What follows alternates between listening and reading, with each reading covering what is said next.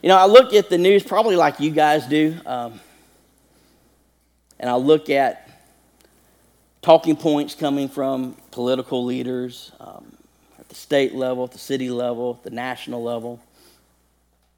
See the headlines over and over again. Recent, just despicable acts.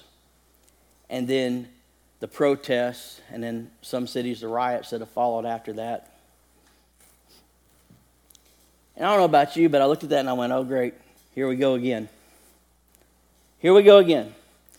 Same problem coming up again. And I think, like for me, I look at it and I go, why, why are we having such a hard time getting this right? Why is racism, regardless of race, still an issue? I look out the window and I see my kids playing, and I think, you know what, this, this isn't the kind of world that I want to be in. And this definitely isn't the kind of world that I want my children to grow up in. I don't want my grandchildren to grow up in a world with that kind of hatred towards another person.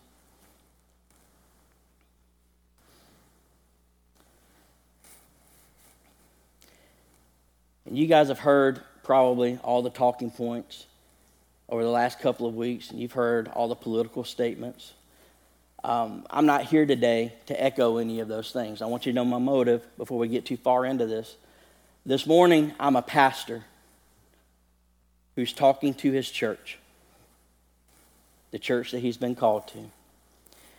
Whether you're here physically or you're watching online, talking to you as a pastor today, not as a political leader, not as a newscaster trying to drum up a good storyline.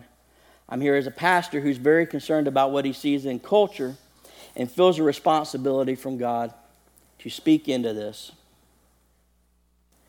to equip our church from Scripture to be able to understand on a deeper level why what's happening is happening in the world, and to go a step beyond that and look at what we can do as a church to not just talk about the problem, but to be part of the solution to the problem. Amen? I'm here this morning to call at least this church into focus. Now, I can't speak for every pastor that's out there over every church in this country, though I will say this it has been incredibly encouraging to me to see so many pastors stepping up and approaching this issue and not backing away from it. Now, several pastors are silent on this, and I think that it shouldn't be that way. When issues in culture arise, it is incumbent upon the church to step up and speak into those issues to give people the solution to the problems that they're facing in society. Amen? Amen. So, listen, I know before I even start this, I'm going to leave a lot of blanks unfilled. Okay? Depending on your political affiliation, whether you swing to the left or you swing to the right or you're somewhere down in the middle, listen, I can promise you at some point today, you are not going to be happy with what I say. I am not here today to jump up on a stump and politicize the issue. I'm here to bring biblical light and accountability to what's happening in culture and to this church to keep us focused so that we don't get distracted as a church from what God has called us to do in an incredibly emotionally unstable time in our country. Are you following me? Now, I'm not making light of what's going on either. Um, I think that what has happened to once again rip the scab off of this wound in our country was a heinous act. I think it was despicable. I don't think anyone deserves to die that way. Now, you can, again, depending on your political affiliation, you're going to want to start filling in blanks here. And I've seen recently that some people are beginning to attack the character of the man who was killed, say that he should not be made into a role model. I think that's a completely separate issue from the issue that's got everyone upset right now. It doesn't matter whether he did the things that they accuse him of or not. Okay? It doesn't matter whether he's guilty of those things or not. The legal penalty for any of those things was not death. No one deserves to die. Everyone deserves the right to get due process. Listen, including the police officers involved. Okay? So now that I just ticked off everybody in the beginning, all right? Now that I just ticked this off, see, wisdom brings a different light into a volatile situation. That's what I'm here to do today. Okay? Um, so listen, if at some point today you find issue with anything that I say, I'll just say this. I encourage you to go to the Word of God, to spend time in the presence of God, and discern and weigh whether or not you're responding in a biblical way or from a political bias to anything that's being said today. All right? Now, if I'm wrong scripturally, come talk to me all day long, and I'll get back up and I'll say, hey, you know what? I was wrong, and I'm going to fix it right now. I have no problem with that. Um, but political bearings have no weight against biblical truth, okay? Especially in the church. Especially in the church. I think that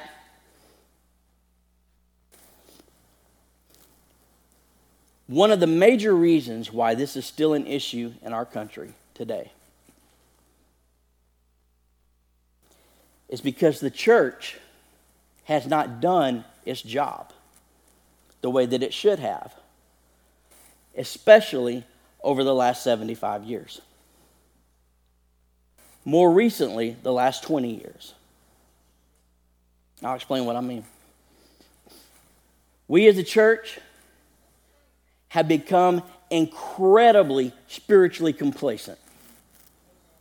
Now, I'm not talking about us Eastgate Church, I'm talking about Capital C Church in America. Very complacent spiritually. The issue that we're seeing in the world today is a spiritual issue. Okay? Racism at its core is a spiritual issue. It's a condition of the heart of man. It is racism is a byproduct and a fruit of a sinful heart that has not been renewed by the blood of Jesus Christ. It's a spiritual issue. There is no political solution to a spiritual problem. See, the church likes to sit back and we like to wait for someone to legislate the cure for this condition in our country. And it's not going to come from the White House. And it's not going to come from the governor's office. It's going to come from the church because only the church brings the message of Jesus. And only Jesus can change the heart of a person. Only Jesus can come in and make that heart a new creation and transform it so the old is gone and the new has come. Only the church has that message. Only the church has that truth. And we as a church have done a pathetic job of taking that message of truth and love and hope and restoration to the world that we live in. We've become incredibly complacent, guys. And a lot of what you see, while people make their own choices, I get that and we can't be responsible for the choice of another person. I get that. But we carry responsibility as a church for not being aggressive with a message of hope and love and restoration and oneness that comes from the gospel of Jesus Christ. We become complacent. We've let church become consumerized, where we think a church is supposed to fit into our box and fit our needs as a Christian instead of pushing the message of the gospel and reaching the world that so desperately needs Jesus. We become consumer driven. Consumer driven. We become complacent in our church attendance where we think it's okay to show up every five or six weeks, and that's the new norm that pastors are having to deal with in church right now. Whether we're watching online or showing up in service like we are today, that becomes the routine, and we think that's okay when God has called us to so much more. To so much more. How can you possibly be in step with the vision and heart of a church if you're only there every five to six weeks? Can't happen. We become complacent. We become complacent. We can become complacent with the example that we set for our children, and we're teaching them that sports and extracurricular activities are more important than being in the house of God and being about the business of the kingdom of God and accomplishing God's call on our lives first at any age and reaching our age group wherever we are. It, we, we have taught our kids to do that. We have contributed to the problem that we're fussing about in society today because we as a church have become complacent instead of stepping up into the issue promoting the cause of Jesus Christ. We have. We have. Now, we complain about politicians not doing enough, and we complain about governors not doing enough, and we point the problem towards them and say, they would just step up and do this, they're causing the problem, they're causing the issue. When we are more to blame for what's happening in this country right now than any politician ever would be, we are the problem that we're complaining about. We are. We are. Oh, that would have, whoo, Pastor Josh. That was that was good truth right there. I know you might need. I, I caught you off guard because you don't have a lot of coffee this morning, um, because we haven't been able to provide that this morning. But I'm making a point, guys. You see how easy it is to deflect responsibility when Jesus has called us to be salt and light in this world. Matthew chapter 5, verse 14. Reads like this You are the light of the world. A town built on a hill cannot be hidden. Neither do people light a lamp and put it under a bowl. Instead, they put it on its stand, and it gives light to everyone in the house. In the same way, let your light shine before others, that they may see your good deeds and glorify your Father in heaven. God has called us as the church to be a light to the dark world to be a light for them to look at, for, for us to be an example, to be a standard, for, some, for us to be something to behold as we operate in the anointing and in the power of God and speak truth to where there are lies and bring solutions to where there are problems. This is who God has called us to be. And, and, and again, I thank the Lord that He didn't just put leave light in there alone so that it could be misinterpreted as some kind of philosophy. He said, you're supposed to shine like lights into the darkness so that people can see your good deeds. So they can see what you're doing, so they can see how you're living your life. So that will point them to our Father who is in heaven. That's who He's called us to be as the church. And the church historically, everybody dial into me right now, the, the church historically has always been there to step into issues that arose socially and culturally in our world. You understand when when there was a problem with children not having mothers and fathers, it was the church that established the orphanage system so those kids could have shelter and food and a place to call home. It was the church that did that. When people were sick and couldn't get health care, it was the church that established the hospital system, not the government. The church established public health care first for the people, not the government. Everybody's crying and screaming and wanting the government to give us universal health care. Listen, the church, the church first gave that solution to the culture. There was a need, and we stepped into it. The church was the first one to provide education to kids who were not able to get it because of where they are or because of how poor their families were. The church invited kids to come in so that they could get a decent education. The public school system that you see was modeled after the church meeting a need in the community. Wherever there was a need, the church stepped into it. The institutions of higher learning that you see, a lot of the colleges and universities, the church established that system to meet a need in society so that people could have the opportunity to get higher learning. Most of the Ivy League schools that are so liberal right now were founded from a pastor opening up his church and he himself teaching the people that would come in so that they could have a higher education level. The church. The church has always been used to speak into issues because when we step into a cultural crisis or a cultural issue with a solution, it creates a platform for us to give people Jesus.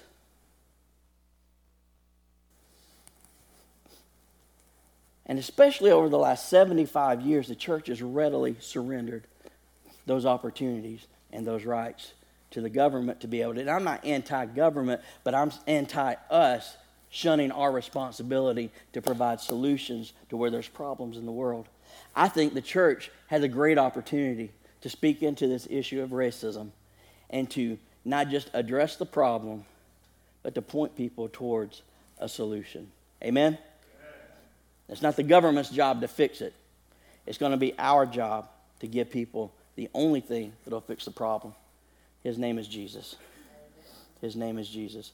Now, I want to equip you today with some information because not that you're ignorant, but I find sometimes that people don't have a full understanding of a situation or definitions of terms or what the Bible says on a particular topic. So I want to make sure that we, we cover a lot of this today because I just don't want to preach at you or challenge you. I want to equip you today because I think equipped people can take that information and use it for good. So that's what I want to do. Racism. There's a lot of different definitions of racism. This is the most common that people are going to recognize hating a person because of their race.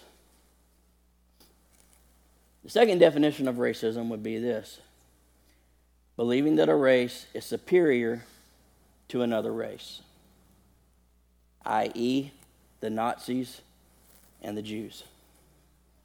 The Holocaust happened because one race thought they were superior to another, and that led towards hatred towards another group of people because of their race. Those tend to be more extreme groups. I think if you were to ask most people if they hate people because of their color or their race, most people would say no. Some people would say yes, but I think most people would say no. If you were to ask most people if they felt like because of the color of their skin they were superior to another person because of the color of their skin, I think most decent people would say no to that. But if you were to ask people if they were prejudiced towards another race, they'd say no, but I think they would say no in ignorance. I think most of the people in our country are guilty of prejudice, and they don't even realize it. Let me, let me break down what prejudice means. Um, prejudice looks like this it's a compound word, it means pre-Judas. Judas means judgment. Pre-judgment. Prejudice is making a prejudgment about a person without all the facts. Without having all the facts. Technically, prejudice doesn't necessarily have to be about color, though most times it's connected to that. Making a prejudgment about a person without all the facts. Have you ever had somebody judge you without having all the information about what you were walking through? Oh, doesn't that just aggravate you? Oh, man, if you want to fire me up, judge me without knowing my story. Judge me without knowing my story. See, but behind every set of eyes in this room right now, and every set of eyes that are watching online, there's a story. You've got a life history of good times and bad times, of mistakes and seasons where you got things right, good decisions, bad decisions that have formed and shaped you into the person that you are today. And it's impossible to know who you really are and why you are the way that you are right now unless we know your story. Unless you know my story. What is this? Oh, see, you kids are awesome. Y'all going to help the grown ups out. This is a bottle. How many agrees that it's a bottle? Yes. Some of y'all are like, I ain't raising my hand for nothing right now. I'm going to play it safe. I get that. All right. This is a bottle. We all agree. This is a bottle. All right. What does the bottle say? The bottle says what? Dasani. It says Dasani.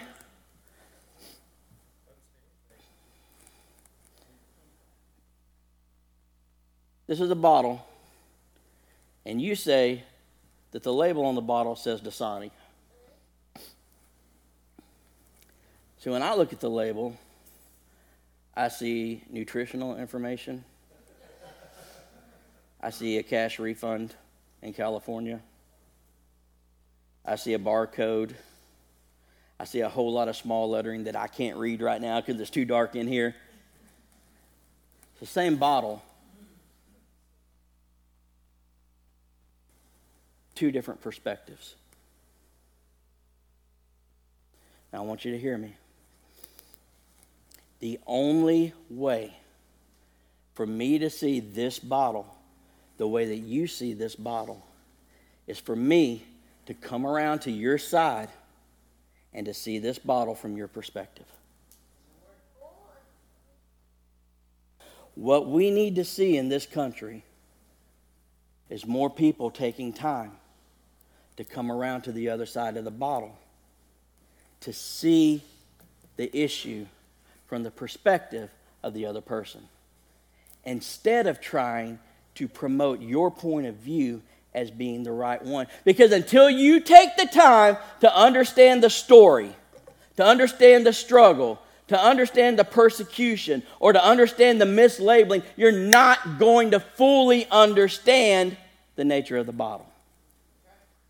That's how racism works. See, I'm a white guy. Shocker, right? My name is Josh Pate, Pastor Josh Pate. That's one of the whitest white names you can get. Um, Pastor Josh Pate. If I'm driving down the road and I get pulled over by a police officer, you know what I'm thinking? I'm thinking, dang it, I got pulled over. I'm thinking, I hope I don't get a ticket. Maybe I'll just get a warning. You know, maybe maybe I can come up with a convincing not lie, but a good reason why this cop will just let me go and give me a warning, you know? But if you're a black person and you see this in your rearview mirror,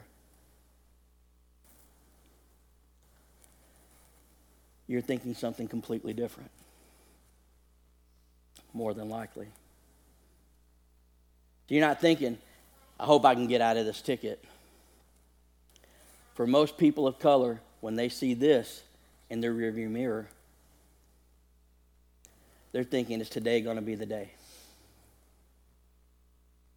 They're not thinking, I hope I can talk this cop out of a ticket. They're thinking, which kind of cop am I going to get? Am I going to get the police officer that's going to be nice and have a good heart? Or am I going to get one of those others? They're thinking, is today going to be the day where I become one of those headlines that I've seen in the past? And you don't understand that if you don't take time to come around the bottle to the other side to understand what somebody's going through or what they've been through. Because you haven't experienced it yourself. See, it's the height of ignorance to judge a situation when you don't have the, all the information or the facts about the situation.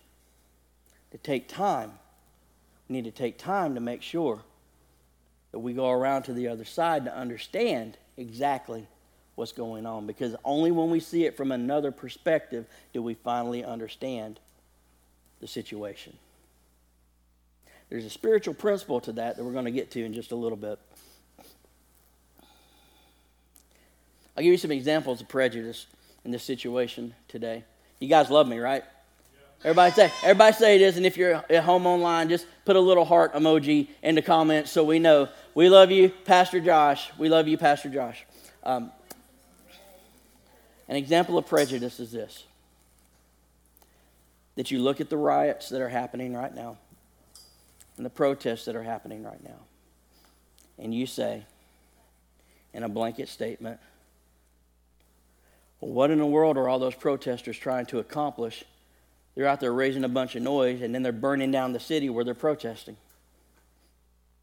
That's a prejudicial statement. And it's not so much about color because there's all kinds of races out protesting.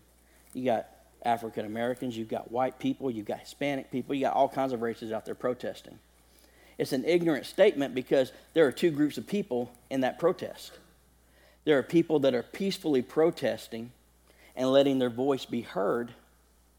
And then there's a secondary group that's been showing up at the end of those protests and causing the trouble. Now, that secondary group is showing up to cause the trouble, and they're, they're charged from a political motivation. They want to cause trouble, to throw shade in the wrong direction. That, that's what they're doing, and they're causing peaceful protesters to be seen in, a wrong, in, a, in, an incorrect light. It's prejudicial to make a blanket statement about protesters not knowing all the information about the situation. See what I mean? Not necessarily a racial thing, but it's a statement of ignorance. It's also a statement of ignorance to say that all police officers are wrong, that all police officers are evil. That is a prejudicial statement towards men and women who put on a uniform to protect and to serve you and I, who would gladly step between us and a bullet right now if it was necessary to make sure that we go home to our family at the cost of them not being able to go home to theirs. You have a very small group of evil, misdirected people that need to be held accountable. And I'll say it again they need to be held accountable for what they're doing. They need to throw the book they need to throw the whole library at people that would abuse power and authority that way. But that does not mean that you can throw a blanket statement at all police officers. That's a prejudicial statement. You see how that works? You have to have all the information. You have to go to the other side of the bottle to make sure that you're seeing things correctly. Now, we're in the South, and in the South, racism has a completely different tone than in most other parts of the country because the majority of the slave ownership happened here in the South. The majority of the atrocity of slavery happened here in the South. Now, wasn't just here, it was widespread in the country, but most of it happened here. You do, get, you, you do realize that we're only, most people don't realize this, we're only like three, going into four generations removed from a human being owning another human being in this country. That's not very long. You realize that we are, what, uh, 60, so 40, 60 to 70 years removed from the civil rights movement? Right in there, the beginning to the culmination of it? Probably in some of your lifetimes, you can look back and say, I remember when schools were integrated. I remember when desegregation happened. You know, it, it wasn't that long ago in our country that women couldn't vote. It's crazy. But it's not that far in the past, you see, that there were some incredibly corrupt practices in play in our country.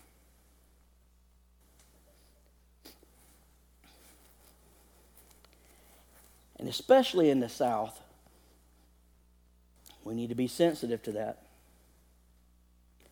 We need to come to the other side of the bottle and understand that while you might be looking at someone your, at, that's your age at work, talking about the atrocities that happened in the not so distant past, you're talking to someone who felt the pain and heard the stories from their parents and their grandparents. And it's a very real reality to them and they still are looking at a lot of that hatred still in existence in our country today. It's a very real thing. Um, and we need to understand that. And it's not just a black white thing, racism is a very real thing. Um, it exists in all cultures. There's not one culture or one color that has not had a racist history or a racist act somewhere along the line racism exists. I talked to um, this lady who is um, uh, she's she's of uh, she's Indian culture, and she was talking about the the oppression and the, the pressure and the persecution that she personally experienced from her own race because she decided to marry a person of a different color. To the point where she was, it was threatened that she would be disowned, and was by some of her family. You know, so it's something evil that exists. It's systemic through all the races. But in the South, we've got to be careful that we don't walk around in ignorance to an issue that's very real. Uh, the Bible speaks to diversity. The Bible speaks to people of different races doing incredibly amazing things for the kingdom of God. God created diversity. Our fear, selfishness, and hatred created racism. God created diversity. Our fear, selfishness, and hatred created racism. In the South, we tend to think that everybody in the Bible was white. That Colonel Sanders was leading the way with his white suit on with a bunch of white people, you know, it, that, that's not how it happened. Did you know that the majority of the people in the Bible were not white? Did you know that the vast majority of the people mentioned in the Bible are not white? Some people don't consider that. God created diversity. I want to walk you through some things. Did you know that when Peter stuck his head out that window in the book of Acts and preached what people call the first Pentecostal message after the outpouring of the Holy Spirit, that all of the people in that upper room with him were not white? See, I don't, y'all don't know whether to say amen, yes, nod your head, or y'all looking for the exit just in case things get crazy around here. Can you say that in the South? Can you say that in the Bible Belt that not everybody in that upper room was white? The Bible says that people from all nations were gathered outside of that window to hear the message of hope that Peter was preaching. Genesis chapter 6, verse 10 gives the one account of Noah, and it says Noah had three sons Shem, Ham, and Japheth. Awesome names. Awesome names. Anybody here named Ham? If you're online, name Ham. Drop a comment in there so we know. Why is that important, Pastor Josh? Well, what did God do in the time of Noah? He sent a flood, right? He destroyed how much of the world? All of it. He destroyed the world, flooded it. Every living creature that wasn't on the ark with Noah, dead. Every person that was not on the ark with Noah, dead. That's what the Bible says. Noah had three sons. That means these three sons and their wives, okay, were going to be the ones to have the task of repopulating the earth. So every one of us in this room, biblically, comes from this family. Now, you can't get any more southern than that. You just can't. You just can't. We all come from the same family. Pastor Josh, why? You know what? I don't know. I don't know. That's, that's probably on my list of things to talk to God about right there. But we're, we're all, in one way or another, distantly, I'll say that to make us feel better, very distantly related to this family, Noah had three sons Shem, Ham, and Japheth. Listen, you know what Ham means? And it's not just something you put between two pieces of bread when you're making a sandwich. Ham, literal translation, is hot black. Ham was a hot black man. Sure enough, that's what the Bible says.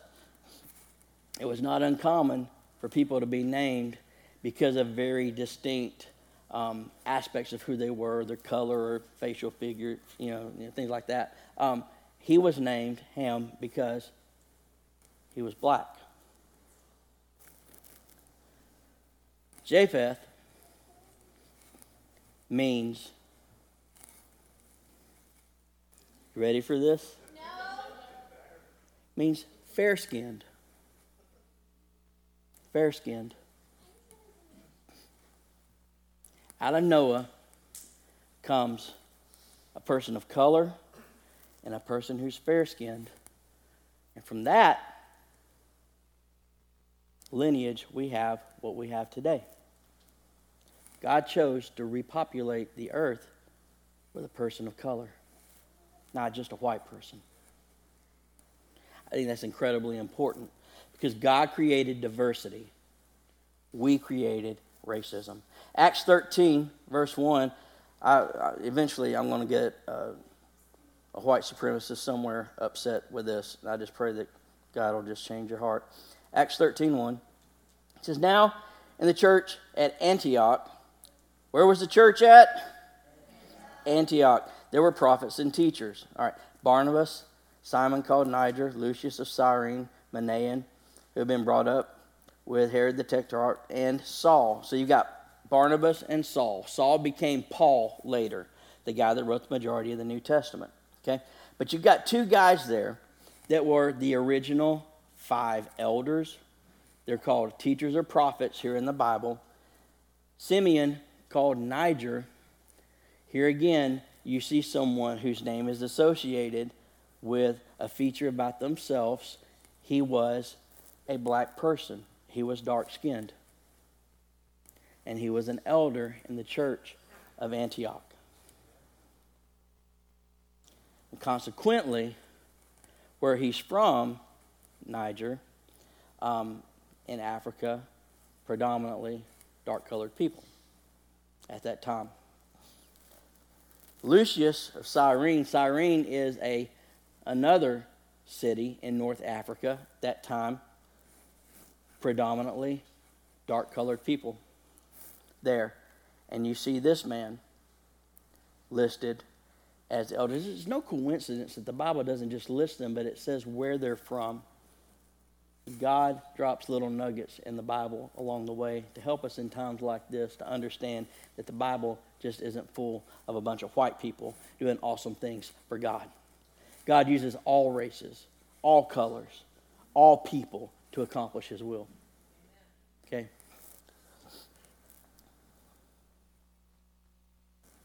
Racism is pure evil.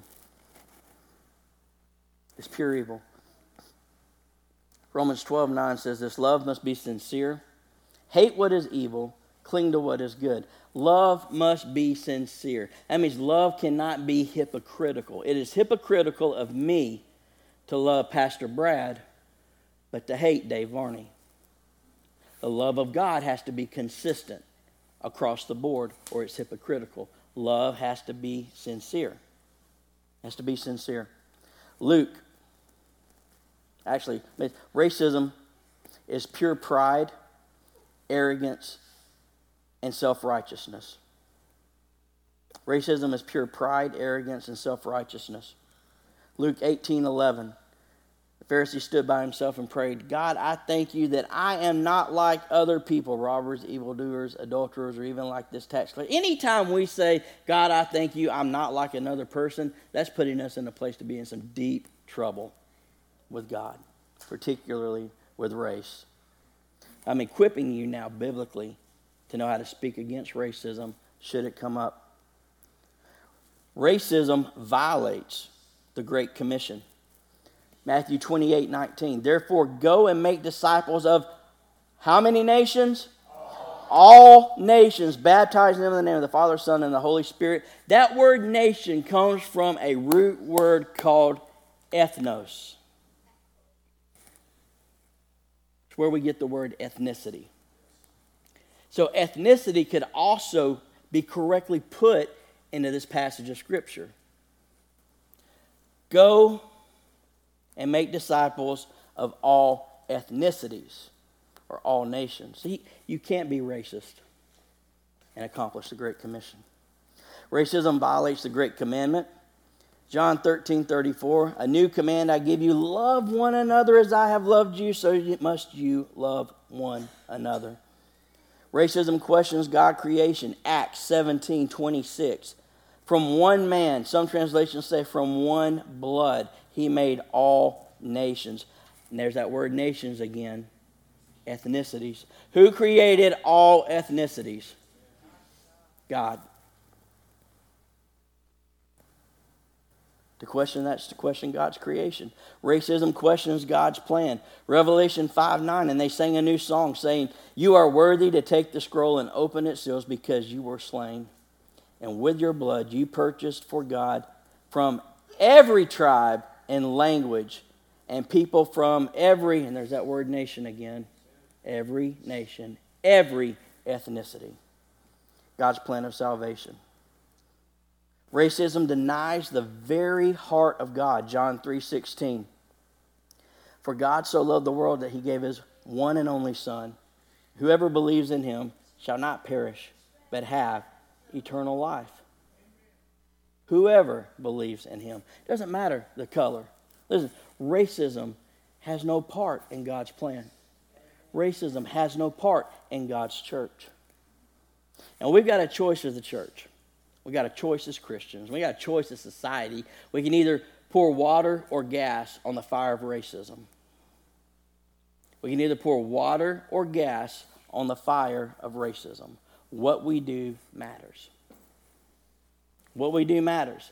Now, listen, I do not think that issues need to be swept under the rug. Getting ready to close here. I don't think that issues should be swept under the rug at all. I think they should be exposed. I think they should be brought to light and they should be talked about because it's only in conversation and working the problem that you can find a solution for it or come up with an actual plan to, that moves for or towards a, a solution. But just repetitively talking about the problem accomplishes absolutely nothing. Everybody knows there's a problem with racism. At least they should by now. Everybody should know. But just talking about the problem, just talking about the issue without, without stepping into the solution only pours gas onto the fire that is the problem of racism. That's all it does.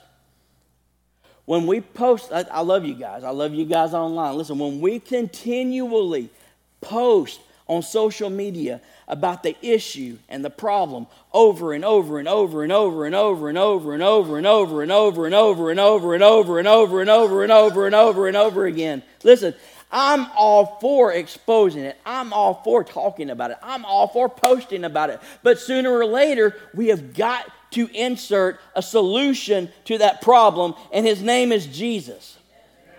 And as a church, we've got to be careful that we don't become so cause oriented and so politically driven in this topic that we lose sight of the solution. If I can look at your feeds and social media and see political and cultural statements over and over and over again and not see one thing pointing people towards Jesus, I got news for you.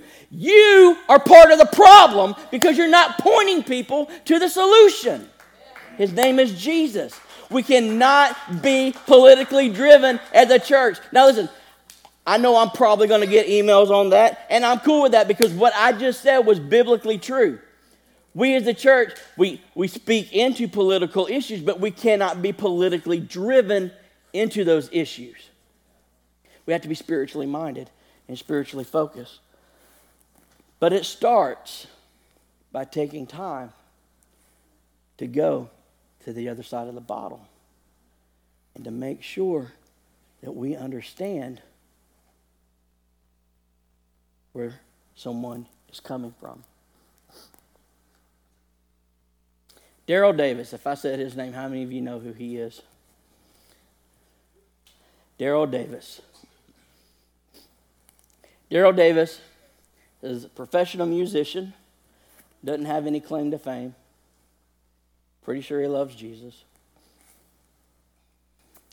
Daryl Davis is a guy who had a moment in his life, in his adult life, where someone made a racial statement toward him. And he said, How can someone hate me that doesn't even know me? And it bothered him. This is what Daryl did. Instead of instead of staying upset and staying mad. Listen, I'm not denying an emotional response to this situation because I think emotions are important because they help us process through things. You can't intellectually navigate your way through hurt. That has to be initiated on an emotional level as God begins to deal. But we can't stay at an emotional level, though. Does that make sense? Sooner or later, we've got to allow ourselves to move past that. So he's processing this stuff, and he chose not to stay angry or mad. He said, I'm going to do something that I've never seen somebody do.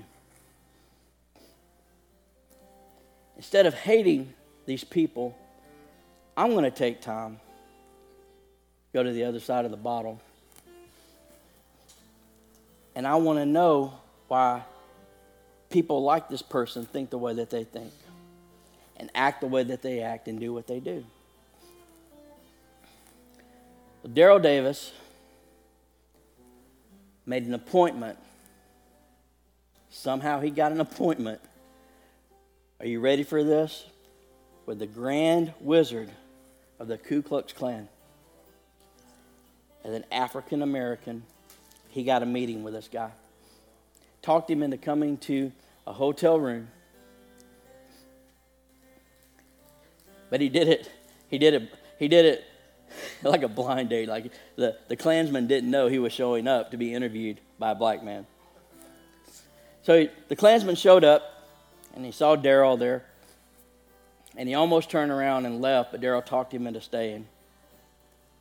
Daryl started a conversation with this man. And the Klansman was very clear I don't like you because of your color. I think my race is superior to yours. There's nothing you're ever going to say or do to convince me otherwise. That's where I stand. Daryl said, Okay, let's keep talking.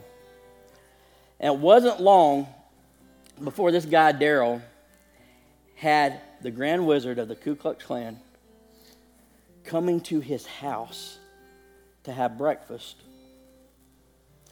He would show up with his bodyguards and sit down. Now, get this the Grand Wizard of the Klan sitting down at the table of a person of color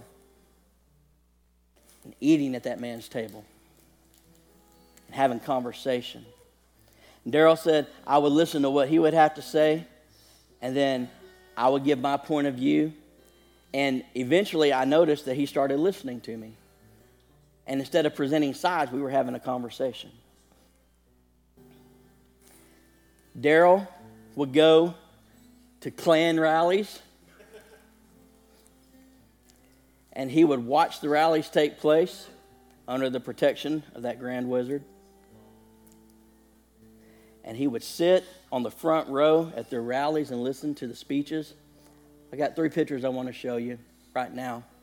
This is Daryl having conversations with the Klan.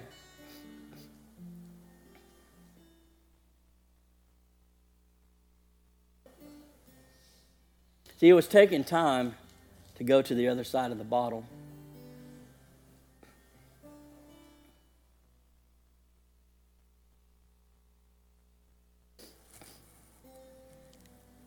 That picture right there is the one that I want to talk about.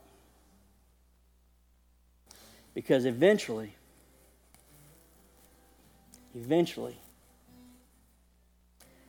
over years of conversation, the Grand Wizard of the Klan had a change of heart.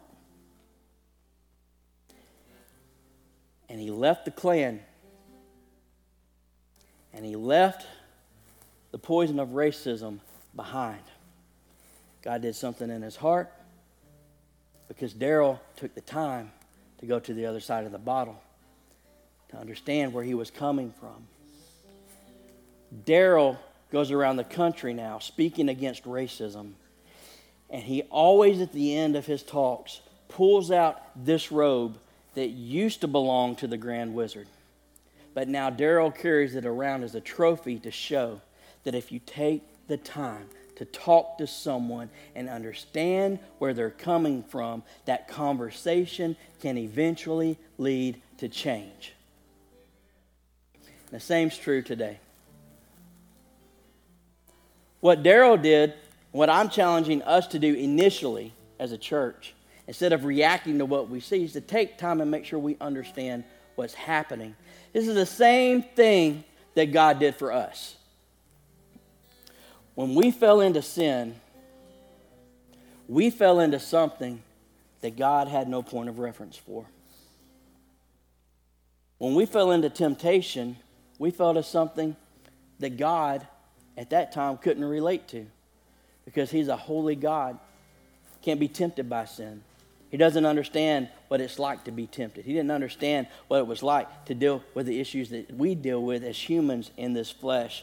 So God took the time to go to the other side of the bottle. And the eternal God covered himself in flesh because it wasn't enough for him to just solve the problem of our sin. He cared enough about us to understand why we were going through what we were going through, what it was like to be us, what it was like to be tempted, what it was like to live in this stuff called flesh. It wasn't enough for him just to be our Redeemer, he had to be our kinsman Redeemer so that he couldn't just be sympathetic to what was going on, but so through his understanding and paying the price to walk in our shoes, he could be empathetic because he knew exactly what it was like to be you and to be me to experience the things that we experience. And He's calling us to do the same thing as the church. Not to be prejudicial in our statements or in our judgment, not to be racist in our responses, not to be quick to judge, but to shut our God blessed mouths and kill the idol of our own personal opinions and put the Bible in center focus in our lives and say, How does God want me to respond biblically to this situation? Not politically, not out of my my own preference, not out of my own opinion or my own perspective based on my life up until now, but what would God have me do? And God is a God that set the example by paying the price to understand before he stepped into the situation. Got to understand. And it's not enough just to understand, we got to put it to action. Okay? As a church, we're called to love. And I think I think one thing the church is too silent, Christians are too silent, so we need to speak up, not just about what we're seeing happening now in our country, but against all injustice. Listen, it's an incredible injustice that any baby is killed before it has a right to a, abortion is a horrible injustice on a child that can't speak for itself. Crazy. It, it's an injustice for a person of color. If we were to walk into the bank at the same time, having the same credit score, bringing the same down payment in to that same bank to get the same loan for the same amount, it's an injustice that a person of color that meets those qualifications will get denied that loan while I get approved for it because they are judged because of a stereotype of their race. It's wrong. People should be treated as individuals. It's wrong. Women should not make less than a man for doing the same job that a man does. It's wrong. It's injustice on every level. But I think there's some things that we should do as a church. Um, take time to have conversation is one. Take time to be in the presence of God to make sure that our heart is right is two to speak up. And I'm not saying don't speak up on social media, but if you're going to speak up on social media, point people to Jesus. Point people to Jesus. He's the solution. He's the solution. Eventually, we got to land on that ground or we're not accomplishing anything. Another thing we can do is listen, we can put boots on the ground and we can actually get out and let our voice be heard in a practical way, too. How many of you have ever heard of a, an organization called One Race? One Race. One Race Atlanta. June 19th, they're going to host a march on Atlanta. That sounds a lot more aggressive than it's going to be. But what it's going to be is this is that pastors and believers are going to get together to make a statement against racism. And here's what we're going to do we're going to say racism is ugly, that it's disgusting, but we're going to recognize that it's a byproduct of sin and we're going to pray for our country. We're going to pray for our city. We're going to worship the Lord. And we're going to bring a spiritual solution into a cultural and political issue. Pastor Josh, are you going to be there for that? Yeah, absolutely. I'll be there for that. And I wanted to invite all of Eastgate Church or any of you watching online, if you can be there for this, be there for this. It's going to be 9 o'clock in the morning on June 19th ought to be a pretty safe time to get there. Now, if things get crazy and it's not safe to gather, then, then we just won't go. But if things are safe, we're going to go. We're going to let our voice be heard. More importantly, we're going to lift up the name of Jesus in the midst of an issue and put the focus on Him as a solution. And I think that's incredibly important. What do you guys think? Amen? It's incredibly important. Now, if that's not your thing, then that's not your thing. But do your thing and speak out against this. The issue is sin, the answer is Jesus. We've got to make sure, though, that we stay focused on that and don't get caught up in all the noise and stop listening to his voice as a church and as a believer. Amen? Stand with me, if you will, this morning. Thank you guys for hanging with me. An incredibly complex topic to speak about this morning. You guys did great.